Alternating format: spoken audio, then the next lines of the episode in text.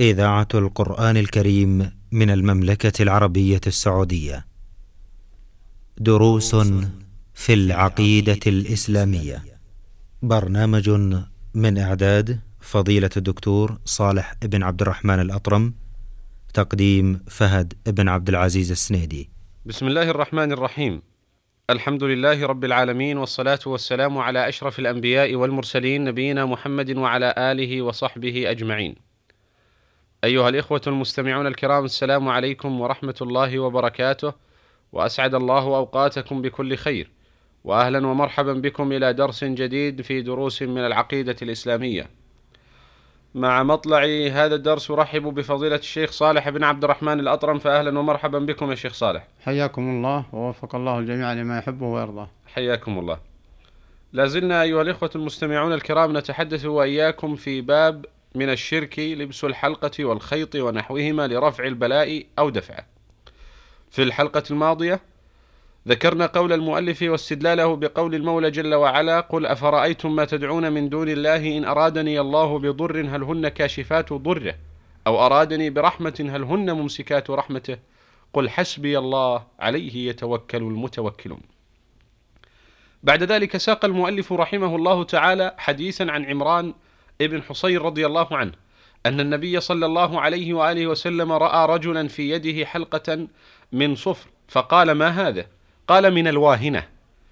فقال صلى الله عليه وآله وسلم انزعها فإنها لا تزيدك إلا وهنا فإنك لو مت وهي عليك ما أفلحت أبدا. رواه أحمد بسند لا بأس به.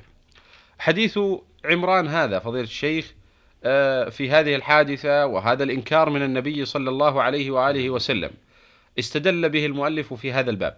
فنود أن نتحدث عن هذا الحديث عن هذا الاستفهام الذي ساقه النبي صلى الله عليه وآله وسلم عن الواهنة عن فعل النبي عليه الصلاة والسلام بهذا الإنكار. بسم الله الرحمن الرحيم. الحمد لله والصلاة والسلام على رسول الله وعلى آله وصحبه ومن اهتدى بهداه. هذا الحديث ساقه المؤلف تحت عنوان باب من الشرك لبس الحلقة والخيط ونحوهما. م.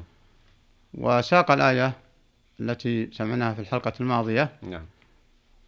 وفي هذا الحديث دليل واضح على تحريم التعلق بالجمادات وتحريم التعلق بما لم يشرعه الله وتحريم الاعتقاد النفع بما لم يجعل الله فيه سببا للنفع.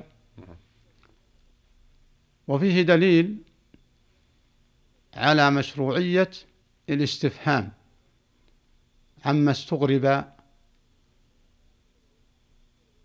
عما استغرب عما استغرب لمنافاته العقيدة. الله أكبر. فإن الرسول عليه الصلاة والسلام رأى الخيط على عضد الرجل فقال ما هذا والحلقة ورأى الحلقة من الصفر من من صفر حلقة حديد.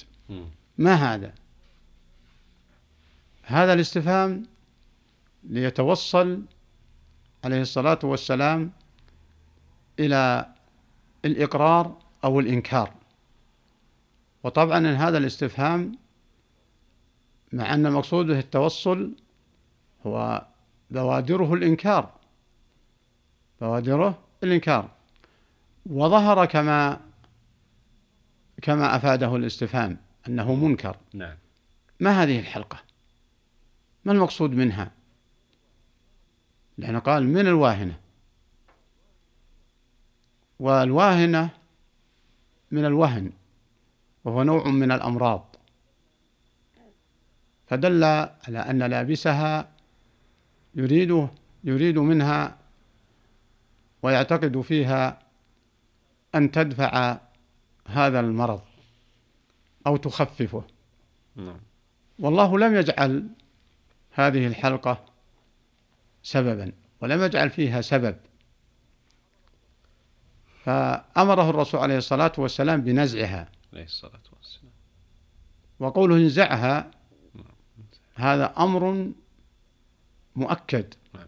وأمر بشدة نعم. نزع لأن النزع هو الجذب بقوة.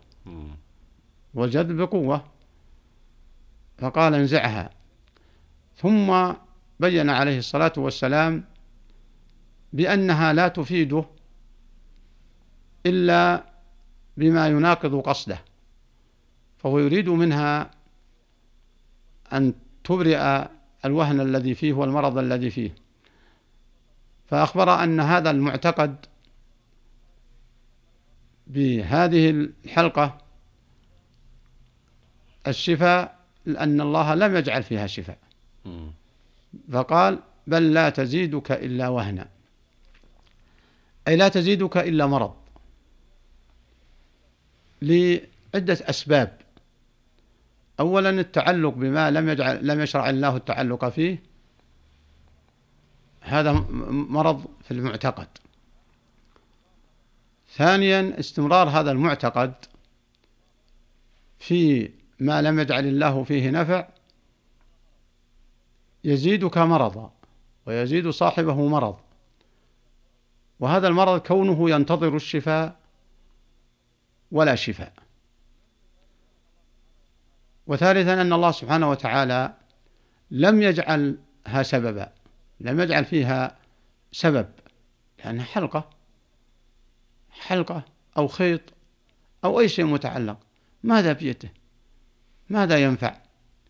وإنما هو وهم من الشيطان وجهل في العقيدة في, في, في العقيدة وجهل فيما أرسل الله به رسوله محمد عليه الصلاة والسلام بأن الإسلام الصحيح هو الذي يحمل صاحبه على صحة الاعتقاد بالله في جلب النفع أو دفع الضر. وما كان فيه سبب فيفعله المسلم على أساس أنه سبب وأن حصول النفع بهذا السبب أو دفع الضر هو بوضع الله له فيه في هذا السبب. وما لم يكن فيه سبب فهذا غلط من أساسه. أضف إذا كان هذا معه معتقد فقد يكون معتقد ثابت وراسخ بأن هذا الم... هذا الحلقة تجلب النفع وتدفع الضر هذا كفر أكبر نستجير بالله. وشرك أكبر. وقد يعتقدها سبب وهذا شرك أصغر وقد يؤول إلى الأكبر. وليس معنى هذا أن السبب أن اتخاذ الأسباب ممنوع لا. لكن أكرر أن أن هناك ما جعل الله فيه سبب وشرع الله اتخاذ الأسباب المباحة. وهناك ما لم يكن فيه سببا أصلا. وحينما يأتي المعتقد بأن السبب هو الذي ينفع بنفسه يجلب النفع بنفسه أو يدفع الضر فهذا هو الخوف وهذا هو الشرك سواء كان السبب مباح أو كان غير مباح. يعني سواء كان السبب في نفع أو لم يكن في نفع. إذا وجد الاعتقاد مركز على نفس السبب. لعلنا نوضح القضية نعم ولهذا أنا ماشي فيها إن شاء الله. نعم. فاتخاذ الأسباب على قسمين نعم فقد يكون السبب فيه آه، فيه جانب نفع نعم وقد لا يكون ليس فيه جانب نفع أصلا ونهاية يعني. غير مشروع غير مشروع أساسا نعم. نعم. نعم غير مشروع فمثلا الحلقة أو الخيط أي سبب فيها ما جعل ما فيها أي دواء نعم. ليس فيها سبب. نعم لكن قد يعثر على دواء من نباتات الحبة السوداء على سبيل المثال فضيلة الشيخ. نعم. نعم. يعثر على أشياء فيه سبب كالحبة السوداء وكسائر الأدوية التي عثر عليها الطب القديم أو الطب الحديث. فهذا يتخذ كسبب والاعتقاد أن النفع والضر بيد الله. نعم. فهذا جائز ما دام السبب مباح. نعم. وحينما يكون السبب أيضا محرم ولو فيه جانب نفع. هذا محرم أيضا. فالمسألة هذه دقيقة. صحيح. ولهذا شدد الرسول عليه الصلاة والسلام فقال انزعها فإنها لا تزيدك إلا وهنا. الله أكبر. وبعدين لو مت وهي عليك نعم. ما أفلحت أبدا. فدل هذا على صحة التوبة قبل الموت. ودل على أن الشرك لا يغفر حتى إذا مات عليه. إذا مات عليه. نعود إلى نقطة أخرى. هل هذا اتخاذ الحلقة شرك أكبر أو شرك أصغر؟ آه، خلاصته أنه إن اعتقد أنها تجلب النفع أو تدفع الضر بنفسه هذا شرك أكبر. نعم. وإن كان مجرد الإستئناس وهو لم لم يثبت لم يثبت في انها فيها سبب. لم يثبت من جهة الشرع أن فيها سبب ولم يثبت من جهة الطب العلمي فيها سبب. فهذا شرك أصغر. ما فيها أي نفع كان. فلهذا قال عليه الصلاة والسلام لو مت وهي عليك ما أفلحت أبدا. والفلاح هو الفوز. هو الفوز بالسعادة في الدنيا والفوز بالجنة. ما شاء الله. وقوله أبدا هذا نكرة لا في الدنيا ولا في الآخرة. فإن كان اعتقاده فيها اعتقادا أساسي تجلب النفع وتدفع الضر بنفسه هذا شرك أكبر. إن مات عليها مخلد في النار. لقوله تعالى إن الله لا يغفر أن يشرك به أن يشرك به. وإن كان دون ذلك لم يصل إلى حد اعتقاد جلب النفع دفع الضر فهذا محرم ويكون شرك أصغر. فالمعتقد هنا لا بد من ملاحظته. نعم. ولا بد من الاحتساب له. فما أعظمه من حديث وما أعظمه من اختيار للشيخ والاستدلال. وهذا يشبهه الأشياء الكثيرة. كثير ما ينسب عن ربط خيوط بالعضد أو بالرقبة. أو نحو ذلك أو على الذراع. فليتق الله المسلم. وبعضهم في السيارات فضيلة الشيخ أيضا يعلق حديد وغيره. نعم. يزعم أنها تدفع الضر والعين وغيرها. نعم بعضهم يعلق في السيارات. كما كان في الجاهلية يعلقون على الدواب. على الإبل نعم. على الدواب على الإبل وعلى الفرس لدفع العين أو نعم. أو جلب أو جلب النفع. نعم. كل هذا من المعتقد. نعم. وكله باطل. لأن الله لم يجعل فيها سبب.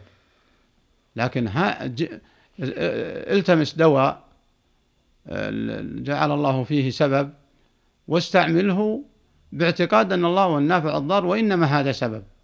فهذا جائز. فليحذر المسلم من تسويل الشيطان. فيدخل عليه الشرك باسم الأسباب. فنفس الرجل الذي أنكر عليه الرسول عليه الصلاة والسلام. في هذا الحديث في قول انزعها فإن لا تزيدك إلا وهنا. هو معتقد أن فيها سبب. لكن أمر الرسول عليه الصلاة والسلام وبيان آه، أثرها السيء المنعكس عليه دل على أنها لا تنفع ولا تضر. نعم. هي وأش هي وأشكالها. الله المستعان. هي وأشكالها. نعم. و وحتى لو اتخذ سبب دواء معروف أن أنه سبب للعلاج فلا يصح أن يعتقد أنه ينفع بنفسه أو يضر. نعم. لكن يجوز يجوز له اتخاذه بشروط أن أن يكون حلال. نعم. أن يكون آه، يعني مباح. لا به نج... ليس فيه نجاسات. ليس فيه نجاسة فإذا كان فيه نجاسة أو أنه ضار كالسم فهذا محرم. لأن هذا حرم لنجاسته وهذا حرم لضرره. فالأسباب التي برزت فوائدها وإباحتها من الشرع فيتخذها الإنسان مع قوة التوكل على الله. الله فلهذا هنا قال الصلاة إنك لو مت وهي عليك نعم. ما أفلحت أبدا. الله ما أفلحت أي ما نجحت. نعم. ودائما الإنسان يسعى للنجاح. فما اتخذ هذه الحلقة عن الواهنة إلا يريد النجاح. وما اتخذ هذا المعلق على السيارة أو على الدابة أو على البيت أو على آه، مجلسه إلا كله يريد النجاح. نعم. فيا من تريد النجاح علق أملك وأحسن الظن بربك. نسأل الله نعم. واجتنب الأسباب المحرمة واتخذ الأسباب المباحة كالأوراد كالأوراد أعوذ بكلمات الله التامة من شر شيطان وهامة ومن كل عين لامة. أعوذ بكلمات الله التامة من شر ما خلق وهكذا نعم نعم شكر الله لكم يا شيخ وبارك الله فيكم وسوف نستمر بإذن الله تعالى في هذا الباب في حلقات قادمة. أيها الإخوة المستمعون الكرام في الختام تقبلوا تحية زميلي عبد الله عريف من الهندسة الإذاعية حتى نلقاكم في درس قادم نستودعكم الله السلام عليكم ورحمة الله وبركاته. دروس في العقيدة الإسلامية. برنامج من إعداد فضيلة الدكتور صالح بن عبد الرحمن الأطرم. تقديم فهد بن عبد العزيز السنيدي